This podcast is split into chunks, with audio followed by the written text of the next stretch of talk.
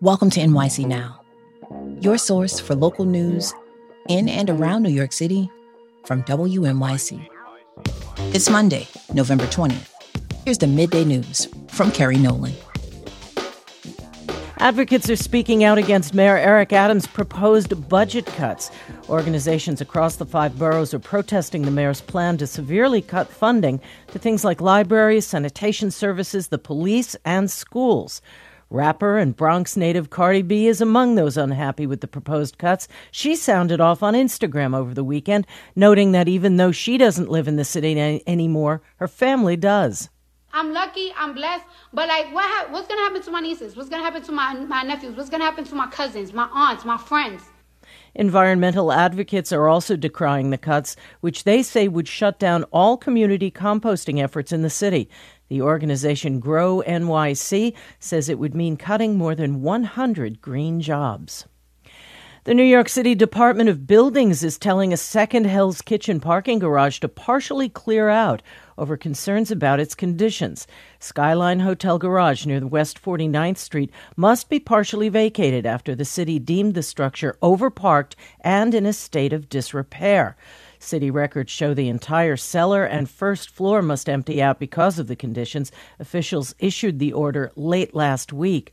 The move comes just days after Amtrak service between Croton Harmon and New York City faced an extended suspension because of structural concerns at a parking garage near the tracks. It'll be sunny, breezy, and cool today. We'll see afternoon highs in the mid 40s. Cold tonight. It'll be near freezing in the city. And we'll see some rain tomorrow, but not st- it won't start until late afternoon. NYC, NYC, NYC. On WNYC, I'm David Furst. This month, we learned that the FBI opened an investigation into the campaign of New York City Mayor Eric Adams, looking into potentially illegal donations made to the campaign. The mayor has not been charged with anything, but very publicly, the FBI raided the home of a key fundraiser for the Adams campaign and seized some of the mayor's electronic devices. We learned that even more Adams staffers had been raided by the FBI. We're joined now by WNYC News editor David Giambusso with the latest on the investigation. Hey, David. Hi, David. What do we know so far? What is this investigation about, and when did it begin?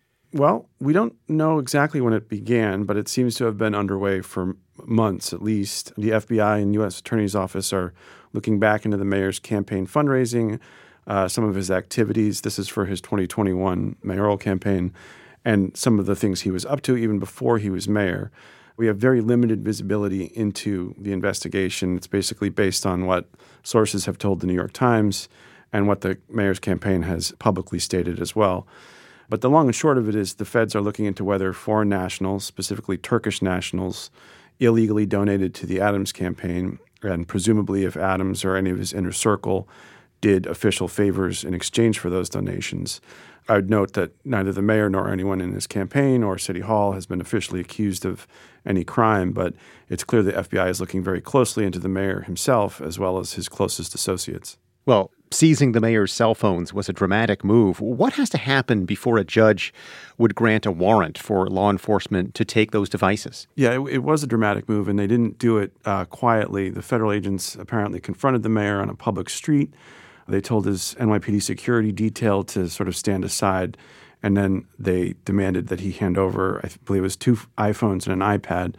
This is according to the Times, and the mayor's own campaign admitted to some of it. The mayor has said repeatedly he's cooperating fully with the investigation. He had the items back in a few days. But for a judge to sign off on a warrant like that, uh, investigators would have to demonstrate that they had probable cause that there was evidence in those phones or those devices relating to a crime. It doesn't mean they found anything or even that Adams is the one being targeted, but the mayor keeps repeating that you know he and his staff follow the law. Mm-hmm. Uh, if you're a sort of normal person, you know, and the FBI takes your phone, you probably want to start to worry. no, nobody wants the FBI to take their devices. That's not a happy turn of events. No. Uh, an, an, attorney for the Adams campaign said that after learning about the federal investigation, quote, it was discovered that an individual had recently acted improperly. That seemed to indicate that the campaign itself uh, was admitting there was an issue. Uh, yeah, I mean, I.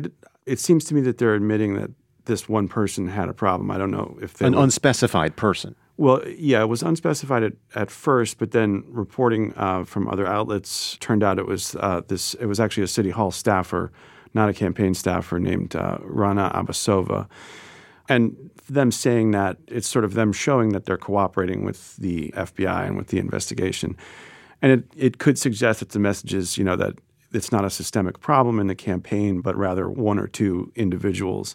But then uh, the Times reported Thursday evening, I believe it was, that Abbasova's home was also raided on November 2nd, the same day that they raided the home of Brianna Suggs, Adams' campaign fundraiser. So it's unclear what kind of an admission it was. Uh, clearly, it seems the FBI was already aware of this woman and some of her activities. And she was someone who worked as a liaison between Adams and the Turkish community with which he has longstanding ties even before he was mayor. Where is this headed, and how is this investigation likely to affect the mayor's ability to govern and lead New York City? Uh, it's a good question. It's it's hard to speculate on where it's headed. The FBI and U.S. Attorney's Office has not really put out a lot of public information on this. I think it's you know increasingly difficult to prove a sort of classic corruption without a real smoking gun, and no one except for the, you know, federal authorities really know the full extent of the alleged conspiracy here, or, or even who's at the center of it. As to how it affects the mayor, that really depends on him personally and his ability to compartmentalize. You know, can he focus on governing while all of this is going on? But you know, he touts the fact that he's very uh, zen and very centered. So he'll have to do a lot of meditating. I feel like in the next few months. A lot of meditating, and this is not the only controversy swirling around the mayor. No, his campaign is also being investigated by the Manhattan District Attorney's Office, uh, also for potential fundraising violations. And even without those controversies, Adams has a lot on his plate, even for a New York City mayor. He's got the ongoing migrant crisis, uh, which I don't think anyone would say has been managed well. This week, because of that crisis, he's rolled out some pretty severe budget cuts that hit everything from police to libraries to sanitation. Uh, when he first took office, the mayor was fond of saying, When does the hard part start? And I think it's safe to say we're in the hard part now.